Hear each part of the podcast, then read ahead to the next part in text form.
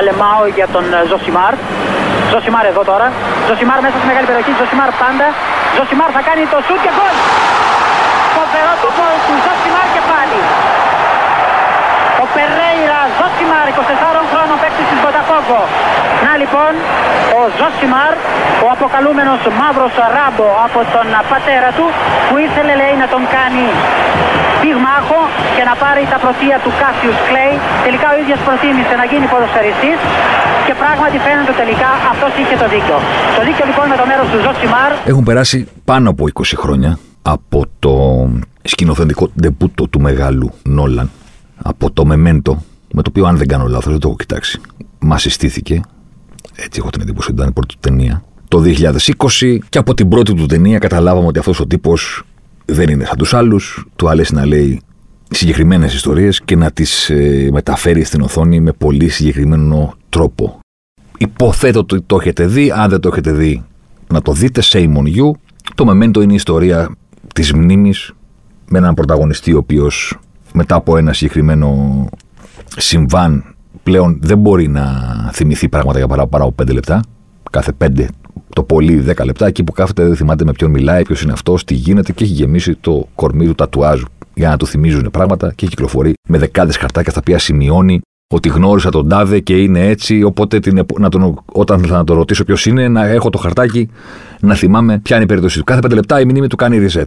Για να τον μπερδέψει ακόμα περισσότερο ο Νόλαρτ, μας το διηγείται ανάποδα. Τελειώνει μια σκηνή και η σκηνή που ακολουθεί είναι η προηγούμενη και πηγαίνουμε προς τα πίσω, προς τα πίσω. Οπότε ο θεατής κάνει ένα τεστ μνήμης στον εαυτό του, προσπαθώντας να καταλάβει την ιστορία γιατί την παρακολουθεί προς τα πίσω. Και παρακολουθούμε πώς είναι η ζωή ενός τύπου ο οποίος ε, κυκλοφορεί με χαρτάκια κάθε πέντε λεπτά, ξεχνάει ποιος είναι ο συνομιλητής του, αν είναι φίλος του, αν είναι εχθρός του, αν έχουν καλές σχέσεις, αν τον εκτιμάει, ποιο είναι το παρελθόν τους κτλ. Και εκεί γίνεται ολόκληρο μπέρδεμα γιατί τα χαρτάκια μπερδεύονται και κάθε φορά αλλάζει γνώμη για το τι πιστεύει για τον καθένα.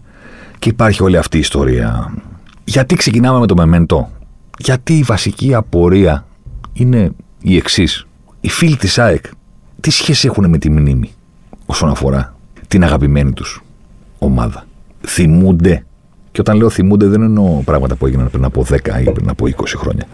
Μιλάμε για αυτή τη βραχυπρόθεσμη, ας πούμε, μνήμη, τη, τη, σύντομη. Όχι των πέντε λεπτών, όπως είναι στην ταινία, αλλά των πρόσφατων γεγονότων. Της φετινής σεζόν, της προηγούμενης σεζόν. Τη σεζόν πριν από αυτή. Πρόσφατα πράγματα. Τα θυμούνται. Γιατί αν τα θυμούνται, νομίζω ότι θα συμφωνήσουν με τον τίτλο του podcast, ο οποίος είναι ότι. το πολύ απλό. Ότι η ζει τη μέρα της μαρμότα. Ζει ξανά και ξανά το ίδιο έργο το οποίο είναι από μόνο του περίεργο. Πολύ περίεργη τη φάση την κάνει το γεγονός ότι δείχνουν να μην το θυμούνται. Ότι έχουν ξαναπεράσει ξανά και ξανά και ξανά την ίδια μέρα. Δηλαδή υπάρχει το ένα παράδοξο είναι η επανάληψη ενός μοτίβου και το δεύτερο, μεγαλύτερο κατά τη γνώμη μου παράδοξο είναι ότι αυτό το μοτίβο, το μοτίβο δεν αναγνωρίζεται ως επαναλαμβανόμενο. Ή τουλάχιστον, για να μην μιλάω και εξ ονόματος του κόσμου, γιατί δεν μπορώ να το κάνω αυτό, δεν μου δίνεται η αίσθηση ότι το αναγνωρίζουν ότι είναι το ίδιο έργο. Το έχουμε ξαναδεί. Ο λόγος φυσικά αφορά την ποδοσφαιρική ΑΕΚ, ο λόγος φυσικά αφορά την αλλαγή προπονητή και όχι, δεν αφορά το γεγονός ότι ήρθε πάλι ο Χιμένεθ. Δεν είναι αυτό το κέντρο της συζήτησης. Η τέταρτη θητεία ενός προπονητή. Δεν είναι αυτή η επανάληψη. Δεν είναι το πρόσωπο του Χιμένεθ που επανέρχεται. Η επανάληψη είναι ότι, να το πω έτσι όσο πιο καθαρά το σκέφτομαι. Η επανάληψη είναι ότι γίνονται διαρκώς οι ίδιες συζητήσεις. Αναλαμβάνει προπονητής. Αλλάζει την άμυνα, γίνεται λίγο πιο σκληρός. Παίρνει κάποια αποτέλεσματα. Αποθεώνεται γι' αυτό. Περνάει ο καιρός. Τα αποτελέσματα αρχίζουν λίγο να χαλάνε. Του γίνεται κριτική για το ποδόσφαιρο που παίζει. Φεύγει. Έρχεται ένας προπονητής που θα παίξει καλύτερο ποδόσφαιρο. Το πράγμα αυτό ή ξεκινάει καλά ή δεν ξεκινάει καλά, κάποια στιγμή τελειώνει. Έρχεται ένας καινούριος, φτιάχνει την άμυνα, αποθεώνεται. Και ξεκινάει ο κύκλος από την αρχή στη μία-δύο φορές λες εντάξει, OK. Okay. Είναι πολλές οι φορές. Δεν ξέρω αν είναι αντιληπτό, ας πούμε, ότι πόσες φορές έχει επαναληφθεί ο ίδιος κύκλος. Η ΑΕΚ ανέβηκε μοντέλα. Το ποδόσφαιρο που πρέπει να παίζει η ομάδα και και και. Πηγαίνει στο Φάληρο, το θυμάστε το παιχνίδι, δεν πάμε το θυμάστε. Συντρίβετε τον Ολυμπιακό. Γεια σας. Πογέτ. Σκληράδα. Άμυνα. Η πρώτη εμφάνιση της κουβέντας ότι ήρθε ένας άνθρωπος να Κάνει την ΑΕΚ πιο σκληρή αμυντικά, ας πούμε, να μην τρώει 4 γκολ, να σκληραίνει, να κάνει να δείχνει. Φεύγει, αναλαμβάνει μανταλάς, παίρνει το κύπελο. Και τσπάγια. Η ΑΕΚ εκεί δεν το αλλάζει, συνεχίζει στη λογική ότι έχουμε ε, κάποιον ο οποίος πιστεύει στην άμυνα. Βέβαια, πήραν έναν προπονητή. Εντάξει, ο οποίος είναι ο ορισμός του δεν ξέρω τίποτα άλλο. Σε μια προπόνηση της ΑΕΚ, ένας επιθετικός του είχε πει: Ωραία, στην επίθεση, πώς, τι κάνουμε. Πώς αναπτυσσόμαστε, πού πηγαίνει η μπάλα, αριστερά, δεξιά, πώς να κινούμε στο πρώτο δοκάρι, να, να πλησιάσω τον εξτρέμ, να τραβηχτώ μακριά. Και του απάντησε ο Σπάκια, του λέει: Αυτά είναι δική σας δουλειά. Εμένα δουλειά μου είναι άμυνα. Πάει αυτός. Μωράης. Παρελθόν λέει ε, Μωρίνιο στο DNA του. Επειδή είχε δουλέψει κάποτε ως αναλυτής κτλ. Εντάξει, σύντομο διάστημα αυτό, Οκτώβριο-Ιανουάριο. Έχει το Χιμένεθ. Προφανώς είναι καλύτερος από τον Κετσπάγια και τον Μωράης. Αυτό το γνωρίζουμε και δεν έχουμε λόγο να το βάλουμε στην κουβέντα. Προφανώς και είναι καλύτερος ο Ισπανός. Ε, τελειώνει τη σεζόν και την επόμενη με όπλο αυτό το ποδόσφαιρο. Άμυνα και θα δούμε. Η ΑΕΚ κάνει μια καταπληκτική, αξέχαστη για εκείνη σεζόν και παίρνει το πρωτάθλημα. Φεύγει ο Μανώλου. Ζουνίδη για καλύτερο ποδόσφαιρο. Αλέγκρο. Η ΑΕΚ σημειώνει με τεράστια επιτυχία και μπαίνει στους ομίλους του Champions League. Παρένθεση, συγκεντρώνει σχεδόν το 25% των χρημάτων που απαιτούνται για το γήπεδο από αυτή την πρόκριση. Και δεν δανείζεται όπως ήταν το σχέδιο. Το σχέδιο για την ΑΕΚ ήταν να πάρει το τελευταίο ποσό για το γήπεδο μέσω δανεισμού από τράπεζα. Να δανειστεί η ομάδα και να έχει να αποπληρώνει το δάνειο τα επόμενα, τα, προ, τα επόμενα χρόνια. Αυτό το, αυτό το δάνειο δεν γίνεται ποτέ γιατί ο Ζωνίδης πηγαίνει την άξι στους ε, ομίλους Champions League. Δεν προχωράει το πλάνο ότι παίζουμε καλύτερο ποδόσφαιρο με τον Ζωνίδη. Πάει ο Ζωνίδης. Χιμένεθ. Μπετόν. Άμυνα. Μέχρι το Μάιο. Καρντόσο. Πώς λέει ο Μάκης Παπασημακόπουλος, συνοδός κυριών. Αλέγρος, fit, με φωτογραφίες Κοέλιο στο προσωπικό του site, να κοιτάει πλαϊνά ε, με εδώ λίγο flex στο, στο δικέφαλο να φανεί ρε παιδί μου ότι είμαστε και fit. Δεν είμαστε τίποτα τυχαίοι, ας πούμε. Λατίνος τρομερός, να διδάξει το επιθετικό ποδόσφαιρο στην Ένωση. Οι πατσαβούρες που θα λέγει κάποιος παλιός πέφτουν πάρα πολύ νωρίς. Εγκαταλείπεται παντελώς η, η, η, η, σκέψη το να παίξει η ΑΕΚ κάτι διαφορετικό. Λες και ο Καρντό είναι ο μοναδικός προπονητή στον κόσμο, ο οποίος μπορεί να μάθει να αναπτύσσεται, να κάνει να δείχνει. Πάτερ. In father we trust. Κωστένογλου. Κάπως φτιάχνονται τα αποτελέσματα όπως πάντα γίνεται στην αρχή με την αλλαγή προπονητή. Μεγάλο διπλό στην Τρίπολη με τον γκολ στο τέλος, συγκινημένος ο Κωστένογλου με τον Δημητριάδη, ας πούμε. Όλα αυτά τα πράγματα. Ε, τελειώνει ο πρώτος γύρος. Καρέρα. Ξανά το ίδιο. Η άμυνα φτιάχνει. Η ΑΕΚ πηγαίνει και παίζει ντέρμπι με τον Παναθηναϊκό, ας πούμε, τον οποίο τον κέρδισε ένα 0 με γκολ του Αραούχο με 35% κατοχή. Λες και ο Παναθηναϊκός είναι η Ρεάλ Μαδρίτη. Στο γήπεδο της λέμε τώρα. Ε. Στο γήπεδο της. Παίζει με τον Παναθηναϊκό του Αλαφούζου όχι του Σαραβάκου. 1-0 ο Αραούχος στο 8. Βαστάτε παλικάρια 90 λεπτά μέχρι και τα κασομέρια. 1-0 φοβερό και τρομερό. Και λες, ρε παιδί μου, με τον Παναθηναϊκό του Αλαφούζου. Δηλαδή, άλλος τρόπος ποδοσφαίρου για να έρθει μία νίκη, ας πούμε, για να δει ο κόσμος που ήρθε στο γήπεδο κάτι. Δεν υπάρχει. Και η απάντηση που παίρνεις είναι: Δεν είναι δική του η ομάδα. Θα τον κρίνουμε όταν φτιάξει τη δική του ομάδα. Και εδώ υπάρχει μια μεγάλη παραξήγηση, την οποία ταπεινά θα ήθελα να τη διορθώσω. Γιατί δεν αφορά την ΑΕΚ, αφορά άλλες ομάδες του κόσμου. Φίλοι μου καλοί, μία από τις κορυφαίες παπάντζες στο χώρο του ποδοσφαίρου είναι ότι ο προπονητής προσαρμόζεται στο υλικό του. Δεν ισχύει αυτό το πράγμα. Οι προπονητές σε ένα ποδοσφαίρο πιστεύω. Μία είναι η φιλοσοφία τους. Ναι, θα δουν το υλικό που έχουν και πιθανότατα αντί για 4-3-3 θα παίξουν 4-2-3-1.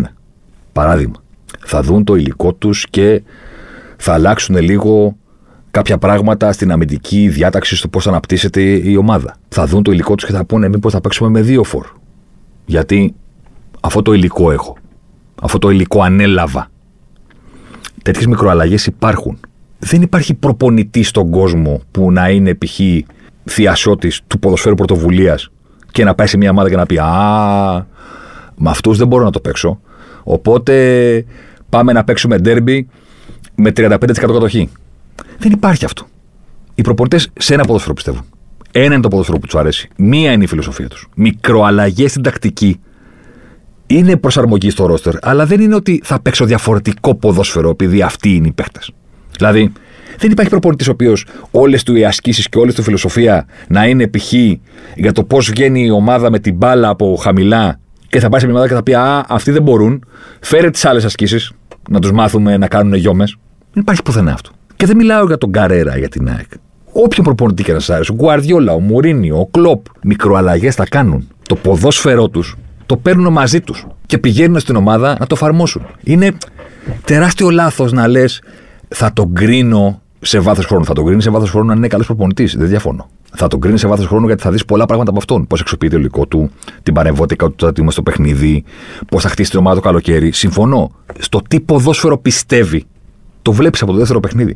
Φαίνεται ο προπονητής που θα πάει σε ντέρμπι στο κήπεδό του με τον παραθυναϊκό του Αλαφιούζιον θα βάλει ένα γκολ στο 8 και θα τελειώσει το παιχνίδι με 33% κατοχή στο δεύτερο ημίχρονο, αυτό του αρέσει. Δεν το κάνει επειδή αυτού τους παίχτε βρήκε. Το κάνει γιατί δεν έχει πρόβλημα με αυτό. Είναι OK. Okay. Τους το έδειξε στην προπόνηση και τους είπε: Κάντε το. Δεν θα πάει το καλοκαίρι και θα τους πει: Ξεχάστε τα όλα. Πιέζουμε ψηλά, Gegenpressing, ε, θα γίνουμε κάτι μεταξύ Liverpool και City. Αναλογικά. Δεν υπάρχει περίπτωση ποτέ να γίνεις. Οπότε σου δείχνει με το καλημέρα ο Καρέρα ότι είναι μία ακόμα εκδοχή, εκδοχή πάνω κάτω του ίδιου πράγματος. Οπότε μετά ξέρουμε τι πιστεύει ο προπονητής και μένει να δούμε αν είναι καλός σε αυτό που κάνει. Γιατί το ότι μπορεί κάποιοι να έχουν την ίδια φιλοσοφία πάνω κάτω δεν σημαίνει ότι είναι το ίδιο ικανοί. Στη φυσική κατάσταση των παιχτών, στο να τους έχουν σε γρήγορση, στη διαχείριση του ανθρωπίνου δυναμικού, στη διαχείριση των προσωπικότητων, στην παρεμβατικότητα μέσα στο παιχνίδι, στις, ε, στην τακτική ανάλυση του αντιπάλου για να το διαβάσει καλύτερα. Αυτά είναι επιμέρους λεπτομέρειες που προφανώς και παίζουν μεγάλο ρόλο στην πορεία μιας ομάδας. Όμως αυτό που βλέπεις στο γήπεδο δεν έχει μεγάλη διαφορές. ίδιο καλούπι ο Καρέρα. Αναλαμβάνει, αποθεώνεται για τον ίδιο λόγο που έχουν αποθεωθεί όλοι οι προηγούμενοι. Ότι έκανε την ΑΕΚ κοινική, σκληρή και φοβερή, το οποίο έγινε με τον Μπογιέτ, γιατί δεν το είχε η ΑΕΚ με τον Δέλα, το οποίο έγινε με τον Χιμένεθ, γιατί δεν το είχε με τον Ζουνίδη. Ξανασυμβαίνει το ίδιο πράγμα. Έρχεται φετινή σεζόν. Η ΑΕΚ προφανώς δεν μπορεί να συνεχίσει στο 33%. Τη τραβώνει ένα μάτι, τη τραβώνει ένα δεύτερο. Φεύγει ο Καρέρα με το σιθρού το γυαλί, αυτό το πολύ ωραίο του Ντεγκραντέ. Και τα, και τα κοστούμια με τη, με τη ρίγα, τα pinstripe, τα φοβερά. Και έρχεται το Χιμένεθ. Το ντεζαβού, η μέρα της Μαρμότας, δεν αφορά το πρόσωπο του Μανόλο. Που είναι δικό μας. Πρέπει να το λέμε Μανολιό πλέον, παιδί μου. Δηλαδή είναι.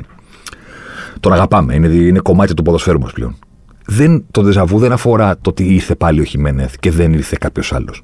Το ντεζαβού είναι ότι επαναλαμβάνεται διαρκώς η ίδια ιστορία. Και το βασικότερο, κατά τη γνώμη μου, είναι ότι επαναλαμβάνεται χωρίς να υπάρχει σοβαρός λόγος. Μπορεί να ακούγεται υπερβολικό το χωρίς να δεν υπάρχει λόγος. Αλλά παιδιά είναι μια πραγματικότητα. Και αποδεικνύεται και από τους αριθμούς τους οποίους θα τους αναφέρω, ελπίζω να μην σας κουράσω, είναι απλά πράγματα. ΑΕΚ 2020. Περσινή σεζόν. Δεν μετράμε τα playoffs, διότι είναι ντέρμπι μαζεμένα, αλλοιώνουν τους δείκτες των ομάδων. Μιλάμε κανονική περίοδος, 26 παιχνίδια. Η ΑΕΚ είχε 1,3 expected goals υπέρ, 0,8 κατά. Απειλούσε για 1,3 γκολ το παιχνίδι, απειλούταν για 0,8 να το πούμε έτσι με διαφορετικούς όρους. ΑΕΚ φέτος 1,35 υπέρ, 0,73 κατά. Οι δείκτε είναι οι ίδιοι. Το 1,30 με το 1,35 είναι ένα μάτι διαφορά, δεν είναι κάτι τρομερό. Το 0,80 με το 0,73 είναι τίποτα. Θα πει κάποιος τώρα συγκρίνεις το περσινό, αλλά πέρυσι ξεκίνησε με τον περίεργο τον Καρντόζο, ας πούμε, με τα, με τα φανελάκια και το μαύρισμα, μετά Κοστένογλου, μετά Καρέρα. Ωραία. Μόνο Καρέρα. Ο Καρέρα έμεινε για ένα γύρο. Το μισό περσινό, συν το φετινό. Μόνο με Καρέρα. 1,29 τα expected goals υπέρ, 0,75 δεκατά. Εκεί είναι η ΑΕΚ. Με ένα, δύο, τρία μάτς άσχημα πέφτει λίγο, με ένα, δύο, τρία μάτς καλά ανεβαίνει λιγάκι. Η σταθερότητά της είναι κανονική, τη βλέπει σαν γραμμή. Λίγο πάνω κάτω, η μέση όρη και στην άμυνα και στην επίθεση είναι ίδιοι. Δηλαδή πέρυσι, Καρντόζο Κοστένογλου, πρώτος γύρος. 1,37 expected goals υπέρ, 0,70 κάτι κατά. Δεύτερος γύρος με καρέρα. 1-30-0-74. Το ίδιο πράγμα είναι. Τα μπορώ της ομάδας στο γήπεδο αλλάζουν ελάχιστα. Το ίδιο απειλεί, το ίδιο απειλείται. Θα μου πει κάποιος και γιατί αλλάζει προπονητή. Γιατί στο 1,30-0,80, να πούμε ότι είναι ο μέσος όρος της ΑΕΚ σε αυτό το διάστημα, 1,30 τα expected goals τα δικά της, 0,80 των αντιπάλων. Η διαφορά που προκύπτει σε κάθε παιχνίδι είναι ακριβώς το μισό, 0,50. 0,50 να σου το κάνω λιανά και πολύ απλά, είναι ότι σε κάθε παιχνίδι της ΑΕΚ κατά μέσο όρο είναι μισό γκολ καλύτερο τον αντίπαλο. Χοντρικά. Στο μισό γκολ καλύτερο τον αντίπαλο, ξέρετε τι σημαίνει αυτό; Ότι στα περισσότερα παιχνίδια τα αποτελέσματα είναι στο κέρμα. Όταν η διαφορά με τον αντίπαλο είναι τόσο στο μισό γκολ, δεν είναι απίθανο να μην κερδίσεις. Λίγο να μην τα βάλεις στην επίθεση, λίγο να πάει καλύτερα ο αντίπαλος στις δικές σου τελικές, δεν κέρδισες. Είναι ένα μοτελειακό με τόσο μικρή διαφορά στα 6 γκολ υπέρ, 6 γκολ κατά, ότι θα σου έρθουν και παιχνίδια τα οποία δεν θα σου πάρουν θέλεις. Είναι μικρή η διαφορά που είσαι τον αντίπαλο. Μισό γκολ καλύτερος κατά μέσο όρο. Οπότε το λογικό είναι ότι αφού είναι υπέρσοφο το μισό γκολ, θα κερδίσεις τα περισσότερα παιχνίδια. Αλλά δεν μπορεί να κάνεις τρένο αποτελεσμάτων. Νίκες. Κι άλλες νίκες, κι άλλες νίκες. Θα έρθουν και γκέλες. Γιατί, γιατί η διαφορά στον αντίπαλο δεν είναι πολύ μεγάλη. Ανατρέπεται. Λίγο να κάνουν κακό παιχνίδι οι επιθετικοί σου, λίγο να είναι κάποιος καυτός από τον αντίπαλο, να σου στραβώσει ένα παιχνίδι, να το πω έτσι, όπως μας αρέσει να το λέμε στο ποδόσφαιρο, δεν κέρδισες. Δεν είσαι τόσο καλύτερος από τον εκάστοτε αντίπαλο ώστε να το υπερκεράσεις αυτό. Και να πεις ότι και στην κακή μας μέρα, εκεί που δεν μας πάνε τα πράγματα, δεν χρειάζεται να μας πάνε, γιατί είμαστε τόσο καλύτεροι αντίπαλο που είναι πολύ φρίκ, ρε παιδί μου, να μην κερδίσουμε. Δηλαδή, ε, ένα στα δέκα παιχνίδια θα δεν κελάρουμε. Αφού έχουμε τόσο μεγάλη διαφορά τον αντίπαλο. Δεν έχει ΑΕΚ. Είναι σταθερή στην επίθεση, σταθερή στην άμυνα και σταθερή στον μισό γκολ καλύτερη από τον αντίπαλο. Οπότε τι συμβαίνει; Συμβαίνει η τυχαιότητα. Δηλαδή, τους τράβωσαν τα τελευταία παιχνίδια του Κωνσταντινούλου. Δεν πάει άλλο πάτερ, την ευλογία σου. Σε ευχαριστούμε να φέρουμε προπονητή. Έχει το καρέρα. Μπετόν. 0-0 με τον Ολυμπιακό. 1-0 με τον Παναθηναϊκό. Χαρά σε Ευαγγέλια. Ο φοβερός καρέρα που κάνει και δείχνει. Περνάει ο χρόνος. Αλλάζουν λίγο και οι δυναμικές στην ομάδα χάνει το Βράνιε π.χ. Θα πάμε και σε αυτό. Στη συνέχεια, νομοτελειακά, γιατί δεν είσαι τόσο καλύτερος από τον αγκάστο αντίπαλο, στραβώνουν τα αποτελέσματα και γιατί στραβώνουν. Because football. Δηλαδή, ποιο είναι το τελευταίο παιχνίδι του Καρέρα με την ΑΕΚ, το μάτς με το Βόλο. Τι έγινε στο μάτς με το Βόλο, Τίποτα τρομερό. Η Άκη έκανε ευκαιρίες για να βάλει τρία γκολ. Και έβαλε δύο. Έχασε πολύ μεγάλες ευκαιρίες για να πετύχει παραπάνω γκολ. Δέχτηκε ευκαιρία για να φάει ένα γκολ. Έφαγε δύο. Κάπως έτσι το τρία expected goals υπέρ ένα κατά έγινε 2-2. Συμβαίνει. Δεν είναι κάτι τρομερό αλλά η ΑΕΚ που είναι μεγάλη ομάδα και κάνει πρωταθλητισμό και όλα αυτά τα πράγματα δεν τη σηκώνει τις γκέλες και τα άσχημα αποτέλεσματα οπότε αφού έχασες και από τον Παναθηναϊκό στο κήπεδό σου και κινδύνευσες και με γκέλα με τον Απόλλωνα που κέρδισες, σε διώχνουμε. Και με το που σε διώχνουμε ξέρουμε όλοι τι συμβαίνει. Και δεν εννοώ έρχεται ο Χιμένεθ. Εννοώ έρχεται κάποιος μπετονιάρει την ομάδα, την τραβάει 30 μέτρα πιο πίσω. Να δείξουμε ότι βελτιώνουμε την άμυνα. Παίρνει αποτελέσματα, φοβερή βελτίωση, θαύμα του Χιμένεθ, τρομερά πράγματα. Μιας και αναφερθήκαμε σε αυτό. Ο Χιμένεθ έκανε τεμπούτο στο Φάληρο. Θα ήταν περίεργο να ζητήσει κάποιος από αυτόν τα αρέθια για το τι έγινε σε αυτό το παιχνίδι. Πάμε παρακάτω. Κερδίζει η ΑΕΚ τον Πανετελικό στο γήπεδο της 1-0 κερδίζει τη Λαμία εκτός 1-0 και περνάει και 1-0 από το κλάν της Βικελίδης. Και διατηρεί τρία συνεχόμενα 0 στην άμυνα. Αμέσως φάνηκε, να το κυρίες και κύριοι, μπροστά στα μάτια μας, η αμυντική δουλειά. Ναι. Αλλά εντάξει, με ποιον έπαιξε η ΑΕΚ; Πανατολικός. Χειρότερη επιθετική ομάδα του πρωταθλήματος. Μακράν της δεύτερης. Δεν υπάρχει άλλη ομάδα που να απειλεί λιγότερο από τον Πανατολικό. Στο πρωτάθλημα, ο Πανατολικός ο μέσος όρος του σε κάθε παιχνίδι είναι Το φοβερό και τρομηδό 0,29. Δηλαδή σε κάθε μάτσο Πανατολικός, οι συνολικές του ευκαιρίες για να βάλει γκολ είναι χαμηλότερες από ένα τέταρτο. Όλο το μάτς μαζί. Δεύτερος αντίπαλος, η Λαμία. Επίθεση Λαμίας 0,33. Δηλαδή δηλώνει ο Χιμένεθ ότι μου άρεσε να κερδίσω περισσότερο ένα 0. Ξέρει το κοινό που απευθύνεται βέβαια. Ο τραγουδιστής πρέπει να λέει τα σουξέ. Να ικανοποιήσει τον κόσμο. Τα σουξέ λες στη μεγάλη σου συναυλία. Δεν πας και να κάνεις περίεργα. Τα σουξέ να, να περάσει καλά ο κόσμος πλήρω στο εισιτήριο. Ο Χιμένεθ ξέρει πολύ καλά το κοινό που απευθύνεται. Μας έχει μάθει πλέον σαν την παλάμη του χεριού του και βγαίνει και λέει: Προτιμώ να κερδίζω ένα 0 παρά 4-5. Δύο ερωτήσεις. Πώς θα σου βάλει 4 γκολ ο Πανατολικός; Και η Λαμία. Δέκα μάτς θέλουν. Literally, κυριολεκτικά θέλουν δέκα μάτς. Για να κάνουν ευκαιρίες για να βάλουν τέσσερα γκολ. Ένα. Δεν μπορούν να σου βάλουν τέσσερα. Δεύτερον, εσύ μπορείς να βάλεις πέντε. Με ποιο τρόπο; Όταν λέω με ποιο τρόπο, δεν εννοώ ότι δεν έχεις τους παίχτες. Δεν εννοώ αυτό. Εννοώ ότι αν ήθελες, μπορείς να το δείξεις. Όχι. Αυτό είναι το ποδόσφαιρό σου. Δεν είναι ότι το προτιμάς. είναι ότι αυτό ξέρεις. Αυτό κάνεις. Δεν το ξέρεις το άλλο. Ξέρεις το 0-1. Και δεν σε ενδιαφέρει ο αντίπαλος. Οπότε δεν είναι συνιστά τόσο τρομακτική αμυντική βελτίωση το να πάει να πάρεις το 0 απέναντι σε αυτές τις ομάδες. Δηλαδή, αν βάλεις ένα γκολ και τους πεις παιδιά, δεν θα μας κάνουν σουτ, ε, είναι 100 φορές καλύτεροι ποδοσφαιριστές από τους αντιπάλους τους. Οι αντίπαλοι τους, ακόμα και με χειρότερες ομάδες, σα διάβασα τι επιδόσεις έχουν στην επίθεση. 90 λεπτά, οι ευκαιρίες τους όλες μαζί είναι λιγότερες από ένα τέταρτο. Και λέει, κράτησα το 0. Πόσα σου το έκανε ο Πανατολικός, 2. Πόσα σου το έκανε η Λαμία, 2. Πόσα σου κάνουν συνήθως, ο Πανατολικός είναι φοβερός, κάτσε να τον βρω, 5. η Λαμία 7.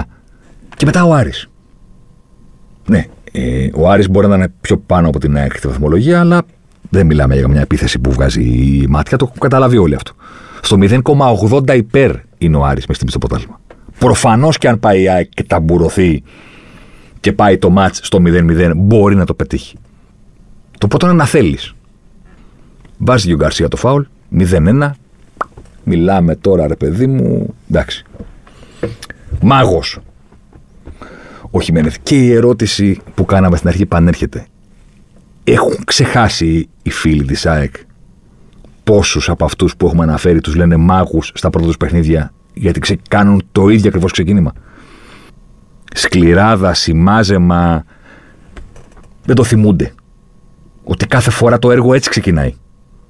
Και καταλήγει στο να τον αλλάξουμε πρώτον, γιατί δεν έχω τα αποτελέσματα. Παρένθεση, σας εξήγησα γιατί. Γιατί η ίδια ομάδα είναι. Δεν μπορεί ένας μάγος καθικά να την κάνει, να κάνει μόνο νίκες. Και δεύτερον, και κάποια στιγμή το ποδόσφαιρο αυτό. είναι άλλο που κάτι που ισχύει για τέτοιου είδους προσέγγιση στο ποδόσφαιρο είναι ότι αρέσει όταν κερδίζεις. Το 1-0 είναι ωραίο όταν κερδίζεις. Όταν κερδίζεις με αυτόν τον τρόπο, πετάγεται κάποιος και λέει: Ναι, ρε παιδιά, την μπάλα είναι αυτή και του λένε: Κάσε κάτω, ρε. Η ομάδα κερδίζει. Τι θέλεις; Οι νίκες παίζουν ρόλο. Το 1-0 έχει και 0-1. Όταν δεν κερδίζεις παίζοντας τόσο άσχημα οπτικά, δεν υπάρχει κάτι να σε κρατήσει μετά. Να πεις ναι, αλλά παίζουμε ωραία, ναι, αλλά κάνουμε, ναι, αλλά ο κόσμος του άρεσε αυτό που βλέπει. Αν δεν κερδίζεις με αυτό το 1-0, έχεις πρόβλημα. Οι φίλοι της αυτό υποθέτω το θυμούνται. Κάποια στιγμή στραβώνουν τα αποτελέσματα, οπότε ο Χιμένεθ, ο Καρέρα, ο Πογέτ ε, φεύγουν για να έρθει κάποιος να παίξει κάτι καλύτερο. Το προσπαθεί ο Κακομήρης, δεν του βγαίνει γιατί δεν έχει το ρόλο, γιατί δεν του δίνεται ο χρόνος να δείξει κάτι καλύτερο ή γιατί είναι ο Καρντόζο που υποδίεται τον προπονητή. Οπότε η ΑΕΚ κάνει τον κύκλο της ημέρας Μαρμότας, φτάνει στο βράδυ που λέει δεν αντέχει άλλο. Μέχρι εδώ ήταν. Και ξεκινάει μια καινούρια μέρα με το ξυπνητήρι να χτυπάει στις 6. Στις 6 δεν χτυπάει το ξυπνητήρι στην ταινία, νομίζω. 5 και 59 δεν είναι το ξυπνητήρι. Να χτυπάει στις 6 με τον νέο προπονητή που θα φτιάξει την ομάδα, θα τη σκληρύνει και την οδηγήσει. Ξανά από την αρχή. Το θυμάστε. Θυμάστε τους εαυτούς σας. Φίλοι της ΑΕΚ που κάνετε την τιμή να ακούτε το Ζωσιμάρ. Να ξανακάνουν τις ίδιε κουβέντες, όχι πριν από 10 και 20 χρόνια. Πέρυσι, πρόπερσι, παραπρόπερσι, το 17, το 16. Επαναλαμβάνετε διαρκώς το ίδιο πράγμα. Και θα πει ένα φίλος της ΑΕΚ, τι μας λες, ρε αδερφέ; Εδώ τρώγαμε γκολ το κάθε ανύπαρκτο, ας πούμε. Τον κάθε, όποιος ήθελε βάζει γκολ στην ΑΕΚ και τώρα κατά άνθρωπο κατά το μηδέν. Το διαβάσατε το θέμα για τον Τζιντότα. Μετά το φάληρο, του Σπόρ 24 έκανε ένα θέμα με σκληρό η αλήθεια τίτλο. Ότι ο Τσιντόντα είναι η μαύρη τρύπα στο τέρμα της ΑΕΚ. Αλλά ο τίτλος θα μπορούσε να είναι και χειρότερος. Να λέει ο Τσιντόντα είναι ο χειρότερος θεματοφύλακα του πρωταθλήματος. Γιατί ήταν ο χειρότερος. Το χειρότερο ποσοστό επεμβάσεων, ε, μόνο 44% στις τελικές εντός περιοχής, που σημαίνει ότι δεν πιάνει ούτε ένα στα δύο από τις τελικές εντός περιοχής, κεφαλιές και σουτ μέσα από το κουτί. Και ο Τσιντόντα τελείωσε τον πρώτο γύρο έχοντας δεχθεί 5 γκολ παραπάνω από τα expected. Οι τελικές που δέχτηκε στην αιστεία του ήταν για να φάει 10 γκολ και φάγε 15. 50% περισσότερα. Μετά από εκείνο το κείμενο, η ΑΕΚ άλλαξε τον οδοφύλακα, παίζει ο Αθανασιάδης. Αν το είχαν καταλάβει νωρίτερα ή αν είχαν άλλη επιλογή νωρίτερα, θα καταλάβαιναν ότι ναι, η άμυνά της δεν είναι ρε παιδί μου και η άμυνα της Ατλέτικο Μαδρίτης. Δεν διαφωνώ σε αυτό. Αλλά δεν είναι ότι χρειάζεται μεγάλη βελτίωση. Στο τέρμα έχει πρόβλημα. Τρώει περισσότερα γκολ από αυτά που πρέπει. Οπότε μεγεθύνονται οι αδυναμίες που ούτως ή άλλως υπάρχουν στην άμυνα της. Στην άμυνα η ΑΕΚ έχει φάει φέτος 8 γκολ από κεφαλιά. Πέρυσι στο πρωτάθλημα είχε φάει 2. Για δύο λόγους. Γιατί ο Μπάρκας πολύ καλύτερο τέρμα από τον Πρώτον. Δεύτερον, γιατί οι αντίπαλοι έπαιρναν λιγότερε κεφαλιές γιατί υπήρχε ο Βράνιες. Ο Βράνιες που κέρδιζε στον αέρα το 75% των μονομαχιών στον, ε, που έδινε με τους αντιπάλους. Πρώτος σε όλο το πρωτάθλημα. Σε ποσοστό κερδισμένων εναέριων μονομαχιών. Η άμυνα της ΑΕΚ φέτος, ο Τσιγκρίνσκι είναι ο μοναδικός ο οποίος έχει καλό ποσοστό 69%. Αλλά λόγω ηλικίας και κορμιού δεν μπορεί να πηγαίνει σε πολλές μονομαχίες. Πηγαίνουν οι υπόλοιποι. Χνίντ, ποσοστό επιτυχίας στον αέρα, 58%. Επίοικο μέτριο για αμυντικό μεγάλης ομάδας πρέπει να κερδίζεις μονομαχίες στον αέρα. Νεντελτσεάρου ή Νέντε 58%. Σβάρνας 44%. Μία στις δύο κεφαλιές τι παίρνουν αντίπαλου. Η άκρη αντιμετώπιση ομάδες που θα μπορούσαν να τις ξαναβγάλουν αυτά τα προβλήματα. Πέσε από τον Πανατολικό, τη Λαμία, τα εξηγήσαμε και με τον Άρη που έχει σεντερφόρ το Λόπεθ, που είναι ο μοναδικός σεντερφόρ στην ιστορία του ποδοσφαίρου που έχει παίξει 600 λεπτά χωρίς σουτ. Δεν πρέπει να είναι επιθετικός. Πρέπει να τους έχει πει ότι είναι επιθετικός. Δεν μπορεί να παίξεις 600 λεπτά σε μια ομάδα χωρίς να κάνεις σουτ. Όχι γκολ. Χωρίς γκολ μένει και ο Χριστιανό Ρονάλντο και ο Ιμπράιμοβιτ. Περνάς ένα κακό φεγγάρι, παίζεις 10 μάτια και δεν σκοράρεις. Μπάλα είναι. Αν, δεν, αν είσαι σεντερφόρ και δεν κάνεις σουτ, μηδέν, σε 600 λεπτά, πρέπει να έχεις πει ψέματα ότι δεν είσαι φορ. Δεν έχει αντιπάλους για να θυμίσουν στον κόσμο της ΑΕΚ που βλέπει τα παιχνίδια, τα πόρτα του Χιμένεθ στον πάγκο, ότι αυτά τα προβλήματα εξακολουθούν να υπάρχουν. Εκμεταλλεύεται το πρόγραμμα, μανόλο πετονιάρισμα και ξαναζεί το ίδιο έργο από την αρχή. Κατά την ταπεινή μου άποψη, δεν υπάρχει λόγος. Η ΑΕΚ είναι ίδια. Λίγο πάνω, λίγο κάτω, λίγη βελτίωση μετά από λίγο καιρό τα αποτελέσματα ξαναβρίσκουν τον δρόμο τους. Η ταπεινή μου επίσης άποψη είναι ότι με το φετινό ρόστερ με αυτούς τους φόρ που έχει, τον Ολιβέηρα, τον Ασαριβάρτ, με το Λιβάγια το Μάντελο, με την ταχύτητα του Γκαρσία, με το Μαχέρα, με Σιμόες, Γαλανόπουλο, Κρίστισιτς, που τον λένε Κριστίσιτ για κάποιο λόγο, και Σάχοφ στο κέντρο, μπορεί να μην είχε την άμυνα για πολύ μεγάλα πράγματα και δεν διαφωνώ. Με τριότητες και κακό θεματοφύλακα. Το κλείσαμε αυτό το θέμα. Αλλά είχε το υλικό για να πεις ρε παιδί μου, παίξε λίγο καλύτερο στην επίθεση. Έχεις θα μου πεις πώς θα παίξεις επίθεση άμα δεν έχεις άμυνα, θα σκοστεί αποτελέσματα. Είναι και τώρα το ίδιο, δεν γίνεται. Δηλαδή, ποιο το νόημα να παίζεις ποδόσφαιρο καρέρα, αν ούτως ή άλλως με αυτή την προσέγγιση δεν θα πας και πάρα πολύ ψηλά. Τουλάχιστον παίξε λίγο καλύτερα, να χαρεί ο κόσμος κάτι διαφορετικό από σένα. Να του αρέσει περισσότερο αυτό που βλέπει. Δηλαδή, υπάρχει ένα παράδοξο. Κρίνονται και αποτυγχάνουν και εναλλάσσονται προπονητές. Ενώ στην πραγματικότητα η ΑΕΚ είναι εκεί που θα περίμενε κανείς να είναι. Δηλαδή, ωραία, να φύγει ο Καρέρα, να φύγει ο Χιμένεθ, να φύγει ο Τάδε. Δεν έχω αντίρρηση. OK. Okay. Τα λεφτά τους τα παίρνουν τους άλλους, δηλαδή, ας τους λυπηθούμε.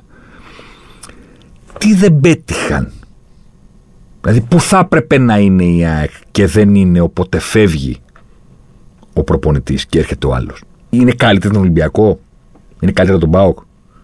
Στην τρίτη θέση είναι. πάνω κάτω και τερματίζει. Δηλαδή, γιατί φεύγει ο προπονητής; Ποιοι είναι οι στόχοι που δεν έχει εκπληρώσει; Επειδή δεν αντέχετε μια ήττα. Ναι, εντάξει, χαίρομαι πολύ. Το, το ξέρουμε στην Ελλάδα.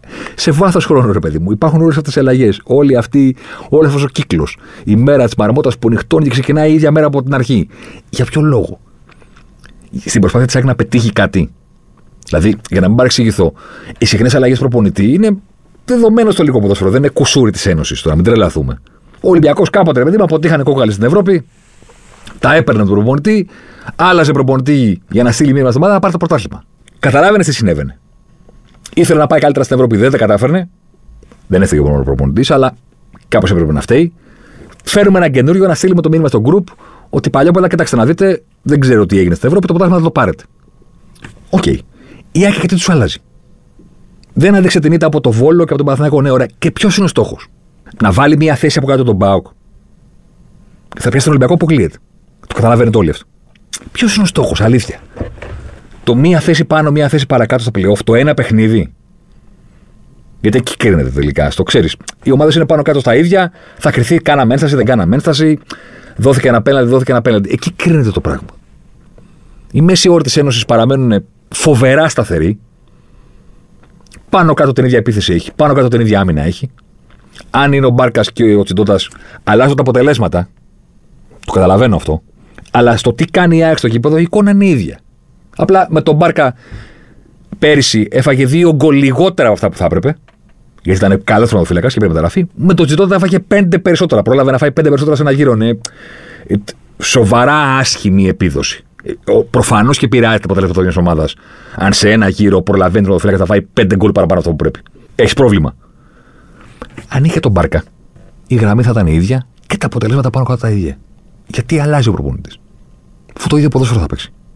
Θα τους μπεντονιάρει λίγο περισσότερο στην αρχή, πάμε λίγο συγκίνηση, λίγο αυτά. Αυτά συμβαίνουν πάντα και με τον Κωνσταντίνο συμβαίνουν. Όποιον και να βάλεις νέο προπονητή σε μια ομάδα, συσπηρώνεται το group. Εντάξει, την ακούνε και λίγο οι παίχτε ότι είναι ένα μήνυμα της διοίκησης τελευταία ευκαιρία, τα ξέρουμε. Και η ίδια κατάληξη υπάρχει. Θα μου πεις, που καταλαβαίνεις ο Κέσσαρη ότι ο Χιμένε δεν μπορεί να ξαναδικήσει την ΑΕΚ σε επιτυχία, σε τίτλο, στο κύπελο, στο ποτάθλημα, δεν ξέρω και εγώ τι. Αν όχι φέτος του χρόνου, δεν το προκαταλαμβάνω. Προσπαθώ να περιγράψω όλη αυτή την κατάσταση που επαναλαμβάνεται διαρκώς, σαν, σαν το δρόμο προς το Σούνιο. Σου έχω πει τι έχω πει για το δρόμο στο Σούνιο. Ο δρόμος στο Σούνιο επαναλαμβάνεται δύο φορές μέχρι να φτάσεις από τα μοντιά μέσα στο Σούνιο. Δηλαδή έχει κάτι στροφές, μετά από λίγο τις ξαναβρίσκεις. ίδιες. Έχει, δύο, έχει μία ευθεία, μετά από λίγο τι ξαναβρίσκεις. ίδια. Λες, κάτσε ρε παιδί μου, δεν ξαναπέρασα από εδώ. Πώς γίνεται να επαναλαμβάνεται αυτός ο δρόμος; Αρκετά κομμάτια του επαναλαμβάνονται. Έχουν δεύτερη φορά επανάληψη στην πορεία. Κάπως έτσι είναι και η διαδρομή της ΑΕΚ. Κάπως της φεύγει το αμάξι στις στροφέ, το αναλαμβάνει και ο προπονητής, το βάζει στην ευθεία, τσουλάει για λίγο, χειροκρότημα, μπράβο, πάμε. Ξανά έχω τις στροφέ, ξανά τα ίδια. Καταλήγω και σε κάτι που έλεγα και τα προηγούμενα χρόνια στο ραδιόφωνο. Τώρα ο αέρας που έχουμε είναι το podcast, οπότε θα το ξαναπώ εδώ. Είναι δύσκολο η ΑΕΚ να πάει πολύ καλύτερα και να βγει από αυτό το παυλογύκλο. Και ο λόγος δεν είναι τα λεφτά. Όπως πολλοί μπορούν να σκεφτούν και να έχουν ένα δίκιο. Ότι εντάξει, ρε παιδί μου, οι άλλοι ξοδεύουν περισσότερα. Οι δικοί μας παίχτες θα είναι χειρότεροι. Ένα και ένα κάνουν δύο.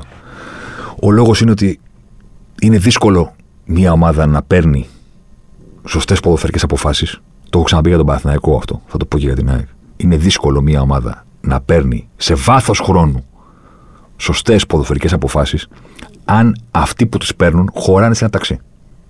Είναι δύσκολο. Μπορεί να συμβεί για ένα μικρό χρονικό διάστημα, να κάνει ο ένας τεχνικός διευθυντής τις καλύτερες επιλογές όλων των εποχών, ο ένας προπονητής να κάνει την καλύτερη διαχείριση όλων των εποχών και αυτό πράγμα να πετύχει. Αυτή είναι η εξαίρεση. Ο κανόνας είναι ότι αν αποφασίζουν ένας συν ένας και ένας από πάνω του τρεις, χωράνε να μπουν σε ταξί και έχουν και χώρο πίσω να πλούσουν τα πόδια τους, Πόσες φορές ρε παιδιά μπορούν να τα κάνουν καλά; Πόσες φορές; Πόσες αποφάσεις μπορούν να πάρουν; Δηλαδή να βάλω και τον Παναθηναϊκό στην κουβέντα. Ή θα είναι ο Νταμπίζας, ή θα είναι ο Λιμπερόπουλος, ή θα είναι, όπως τον είπαμε, ο Ρόκα, ή θα είναι ο Ντρεωσή. Ένας. Και ένας προπονητής. Ή θα είναι ο Αναστασίου, ή θα είναι ο Ζουνίδης, ή θα είναι ο Πογιάτος, ή θα είναι ο Μπολόνι. Ένας και ένας πόσες φορές. Δηλαδή θα κάνουν μια καλή σεζόν και θα πάει ο Παναθηναϊκός θα πάρει ξέρω εγώ, το κύπελος. Θα βγει στην Ευρώπη. Πόσες φορές. θα διοικήσουν κάτι τόσο δύσκολο όσο αυτό που λέγεται ποδοσφαιρική ομάδα ενέδι 2021 και θα τα κάνουν σωστά. Όλα. Εφτά μεταγραφές, όλες σωστές. Ανανεώσεις, όλα σωστά. Μπάλα, φοβερή. Πόσες φορές θα γίνει, ρε παιδί. Η δύναμη των καλύτερων ομάδων του εξωτερικού προφανώς και είναι τα λεφτά και το ότι μπορούν να έχουν ποδοσφαιριστές 100 φορές καλύτερους από τους δικούς μας. Μπορείς να τους έχεις; Δεν μπορείς να τους έχεις. Πολύ ωραία. Άρα χρειάζεσαι να διαχειριστείς καλύτερα τα πολύ λίγα χρήματα που έχεις. Σωστά. Σωστά. Ποιος είναι ο τρόπος να τα διαχειριστείς καλύτερα αυτά τα χρήματα, που είναι λιγότερα από το αντιπάλου σου, που είναι λιγότερα από του Ολυμπιακού. Μην πάμε στο να κερδίσεις την ομάδα του εξωτερικού. Πάμε να κάνεις ό,τι καλύτερο μπορείς εντός των συνόρων, στο δικό σου πρωτάθλημα. Έχεις μικρότερο budget από τους άλλους. Αν είσαι άκρη. Κάνει και παθηναϊκό, αλλά μιλάμε για την ένωση τώρα. Έχει μικρότερο budget. Θες να κερδίσεις το μεγαλύτερο, ναι ή όχι; Αν δεν θέλεις, μην αλλάζεις προπονητή. Κράτα τον. Τρίτος, τρίτος. Θες να τον κερδίσεις όμως. Γιατί γι' αυτό τον αλλάζεις. Με το που κάποιος χάνει, τον τιμωρείς. Δεν τη δέχεσαι λοιπόν την ήττα σαν οργανισμό. Δεν δέχεσαι να είσαι δεύτερος ή τρίτος. Θε να είσαι παραπάνω. Ωραία. Ο τρόπος είναι να αλλάζει προπονητή; Ή, ή ο τρόπος είναι να επενδύσεις καλύτερα τα λιγότερα χρήματα που έχεις; Το δεύτερο. Λέω εγώ. Ωραία. Ποιος είναι ο τρόπος να επενδύσεις καλύτερα τα λιγότερα χρήματα που έχεις; Να παίρνεις καλύτερες αποφάσεις. Πώς θα πάρεις καλύτερες αποφάσεις, αν έχεις περισσότερους ανθρώπους να τρέχουν αυτό που λέγεται ποδοσφαιρικό τμήμα. Όχι ενάμιση άνθρωπο συν τον προπονητή. Ο προπονητής έρχεται και φεύγει. Δεν μπορεί π.χ. η data analysis, η performance analysis, το τι κάνει η ομάδα μας, το τι κάνουν οι αντίπαλοι, το πώς θα βρούμε παίχτες, το ποιοι ξεχωρίζει το δικό πρωτάθλημα να εξαρτάται από τον κάθε βοηθό του κάθε Καρέρα και του κάθε Χιμένεθ. Δικό της άνθρωπο η ΑΕΚ να κάνει αυτή τη δουλειά έχει. Έχει άνθρωπο να της πει ότι ο Τσιντώτας έχει φάει πέντε γκολ παραπάνω από αυτά που πρέπει στον πρώτο γύρο. Και δεν είναι θέμα τόσο πολύ άμυνα σε θέμα τερματοφύλακα. Πόσο καλά μπορούν να κάνουν να πάνε μεταγραφές άμα τις κάνει ο Ίβιτς, ο ένας. Αν δεν είναι 5-10 οι άνθρωποι που θα τα βάλουν κάτω με χίλιους διαφορετικούς τρόπους ώστε να εξασφαλίσουν ότι με τα λιγότερα λεφτά θα κάνεις καλύτερες επιλογές. Αυτός είναι ο τρόπος. Δεν υπάρχει άλλος. Αν λες, μα έχουμε λίγα λεφτά, ε, άμα έχεις λίγα λεφτά, OK, okay, τότε άρα θα έχεις χειρότερη ομάδα. Οπότε τι ψάχνεις, ένα προπονητή που θα πάρει τους χειρότερους και θα κερδίσει τους καλύτερους. Έγινε, το πήρε. Όχι μένε το 17. Μπέρδεψα τα χρόνια. Το, το 17 καλά τα είπα. Έγινε. Η εξαίρεση που έψαξες, η ομάδα που ήταν για δεύτερη, τρίτη, να βγει πρώτη, συνέβη. Αλήθεια θες να ξανασυμβεί; Δηλαδή, πώς το λέει τώρα, το, ο κεραυνός δεν χτυπάει στο ίδιο σημείο δύο φορές. Θα, θα ξαναδείς κεραυνό να πέφτει. Όχι στο ίδιο σημείο.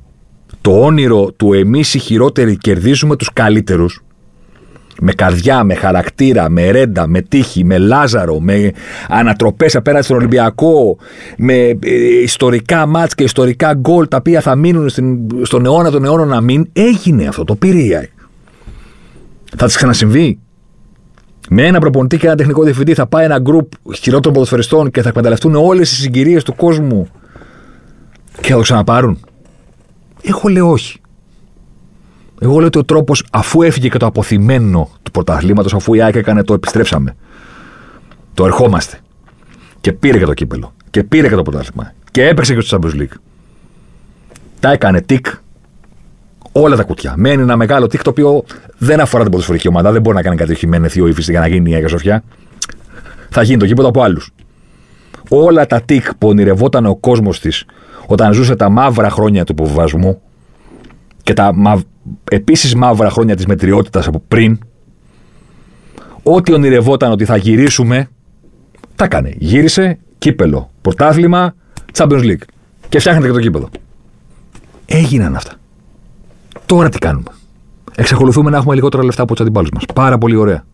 Γιατί εξακολουθείτε να παίρνετε αποφάσεις με ένα και άλλον έναν. Πόσο μπορεί, πόσο είναι πιθανό να ξαναδουλέψει αυτό. Δηλαδή, δεν σας κάνει εντύπωση που κάθε φορά στα μεταγραφικά ή οτιδήποτε επιστρέφει η κουβέντα και λέμε βράνιες. Σκόκο, πήγε 200 χρονών σκόκο. Κάθε καλοκαίρι σύριαλ. Μπλάνκο, Αραούχο, Βράνιες, Χιμένεθ. Γιατί γυρίζει η κουβέντα στους ίδιους; Γιατί ποιος θα βρει καλύτερους; Ποιος θα βρει άλλους; Ποιος; Ο ένας τεχνικό, ο Λιμπερόπουλος, ο Ήβιτ, ο Κονέο, ο ένας. Είναι η ποδοσφαιρική ομάδα κάτι τόσο απλό που μπορεί να το τρέχει ένας άνθρωπος. Αλήθεια. Δηλαδή, οι άλλες ομάδες που για να πάρουν μια απόφαση μαζεύονται 30 σε ένα δωμάτιο. Με πτυχία, με, με, με, είναι χαζές και στην Ελλάδα είναι οι έξυπνοι. Έχουν βρει τους απόλυτους γκουρού. Και ο Παναθυνάκο τα ίδια. Μην... Κάθε φορά ο, ο Αλαφούζος ερωτεύεται έναν. Του δίνει τα κλειδιά και του λέει: Πω, πω είσαι φοβερός, τι ομάδα θα μου φτιάξεις. Είναι ποτέ δυνατόν. Ο Ρόκα. Τι θα κάνει ο Ρόκα, δηλαδή είναι το μεγαλύτερο διαμάτι του ποδοσφαίρου που θα. Τι θα κάνει; Είναι ποτέ δυνατόν. Δικούς σου ανθρώπους πρέπει να έχεις. Της εταιρείας. Να φεύγει ο Καρέρα, να έρχεται ο Χιμένεθ, ο Ζουνίδης, ο Καρντόζο που είναι ο αγαπημένος μας. Αλλά η ομάδα να έχει τους δικούς σου ανθρώπους. Που τους λένε: Κοιτάξτε να δεις, επιλέχθηκε για αυτόν τον λόγο, κάνουμε αυτά, Κάνουμε έτσι το performance analysis, κάνουμε έτσι την data ανάλυση των αντιπάλων, ψάχνουμε έτσι παίχτε στην Ελλάδα, ψάχνουμε έτσι παίχτε στο εξωτερικό. Αυτοί είμαστε, αυτό το πλάνο μας και εσύ ο προπονητής. Στην Ελλάδα, στην ΑΕΚ το meeting είναι κύριε προπονητά, ο κύριο Τεκόνη Διευθυντή. Καθίστε. Και ο Γιάννης Παπαδόπουλος. Αυτός είναι ο τρόπος. Ταπεινά πιστεύω ότι δεν είναι αυτός. Χρειάζεται βαν, όχι ταξί, για να χωράει τους ανθρώπους. Και ή δυνατόν πούλμαν. Αλλά δεν θα φτάσουμε στο πούλμαν των ομάδων του εξωτερικού ένα βαν. Να μην χωράνε σε ταξί. Όλοι αυτοί που πρέπει να πάρουν τις τόσο σημαντικές αποφάσεις για να τρέξουν από το φερικό βήμα. Και δεν μιλάω καν για τις ακαδημίες. Ε. Δεν μιλάω για αυτό το, το κομμάτι του συλλόγου. Μιλάω first team. Πρώτη ομάδα. Ποιοι είμαστε, τι κάνουμε, ποιους πληρώνουμε, γιατί τους παίρνουμε, τι τους έχουμε, πώς παίζουμε, τι θέλουμε να πετύχουμε, τι δεν θέλουμε να πετύχουμε, πώ θέλουμε την ομάδα, τα πάντα. Όλο αυτό το κομμάτι. Ε, δεν μπορεί να χωράνε σε ένα ταξί. Οι άνθρωποι του συλλόγου και μετά ό,τι φέρει μαζί του κάθε προπονητής. Έχει ένα βοηθό ο Χιμένεθ που κοιτάει και έχει ένα βοηθό Καρέρα που είναι αυτός ο οποίος ε, κάνει την ανάλυση των αντιπάλων. Ο ξένος. Αυτός που θα φύγει σε 6 μήνες. Αυτός είναι που δουλεύει για την ΑΕΚ. Που σε 6 μήνες θα φύγει για να έρθει ο επόμενος. Αυτός θα κάνει την αξιολόγηση του performance ανάλυση της ομάδας μέσα σεζόν. Αυτός που θα φύγει και θα πάρει μαζί του. Ποιος θα κοιτάξει τους παίχτε στο ελληνικό πρωτάθλημα, ποιος θα κοιτάξει τους παίχτε έξω; Ο ένας, ο Ιβιτς. Πούρο, γλυφάδα, τέσσερις μήνες δουλειά, ανεργία για τα μόνο πέντε χρόνια. Αυτή είναι η ιστορία. Και τώρα Παναγιώτης Κονέ. Ταπεινά θεωρώ ότι ρε παιδιά δεν δούλευε έτσι. Δούλεψε, αλλά πώς το λέγε με στο ρέκο στο λοκ. Don't mistake coincidence for fate. Μην μπερδεύεις τη σύμπτωση με τη μοίρα. Μακάρι να ξαναγίνει και μακάρι η ΑΕΚ να ξαναμπεί σφίνα και μακάρι η ΑΕΚ να ξαναδιεκδικήσει και μακάρι ο κόσμος να τη δει, να δίνει αγώνες πρωταθλήματος και να ζει με αυτή τη λαχτάρα και με αυτή την αγωνία.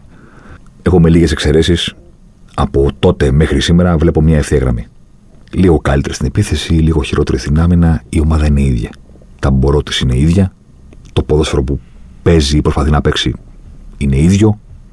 Καταλήγει στις ίδιες λύσεις και έχει μπει σε αυτό το φαύλο κύκλο να πιστεύει ότι η αλλαγή προπονητή κάτι αλλάζει. Βραχυπρόθεσμα, ναι. Σε βάθος χρόνου η ΑΕΚ είναι ίδια. Τα μπορώ της είναι ίδια. Και η ερώτηση παραμένει.